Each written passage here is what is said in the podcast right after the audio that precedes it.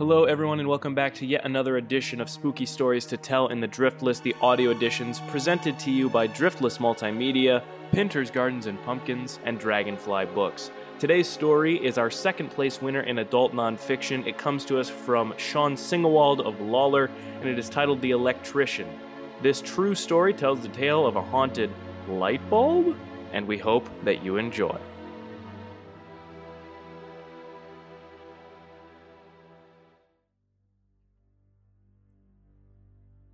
Way back in 2005, I moved into an old farmhouse with my wife and newborn son. The house had no basement, random hot and cold spots, and to get to the upstairs, you needed to walk up a steep, narrow staircase. Not exactly what we wanted, but it fit our needs at the time. Now, at the top of this staircase was a ceiling light fixture with two switches. No matter what we did, we could never get the light to work. My grandfather, who had been an electrician for his entire life, traveled from Minnesota to take a look at the light. But even he, the electrician, could not get it to turn on.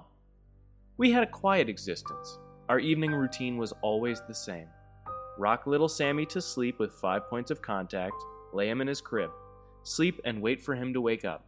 Then, in total darkness, I would get up, bring him back to bed, and change his pee soaked diaper. Always a pee soaked diaper.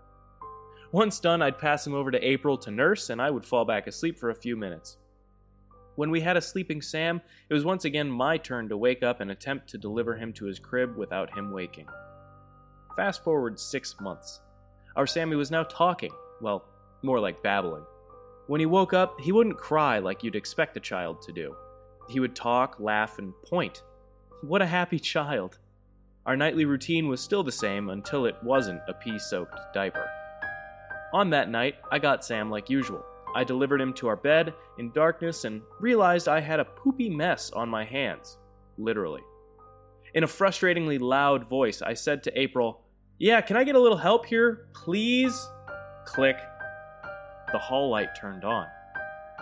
The hall light that had never worked before turned on by itself. I think not. April and I looked at each other and said, Thank you. From that day forward, the light worked, and I never got Sam in the dark again. In fact, any minute I was in that house, I had the light on, for the simple reason that I didn't want the light to turn on again without me being the one doing the turning on. Shortly after that, we moved, and we never went back. It is my sincere hope that the house was destroyed in the New Hartford tornado, and that whatever thing was living there with us was able to move on.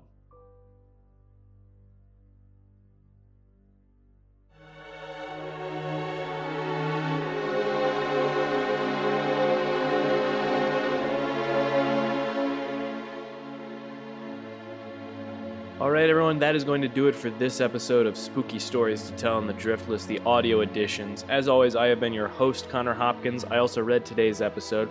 Have to give a few thanks first to the author of today's episode, that is Sean Singewald of Lawler, with his second place in adult nonfiction winner, The Electrician. We also have to thank our sponsors, Pinter's Gardens and Pumpkins and Dragonfly Books. And we have to thank you for tuning in all week and hope that you'll join us for the last episode of Spooky Stories to Tell in the Driftless.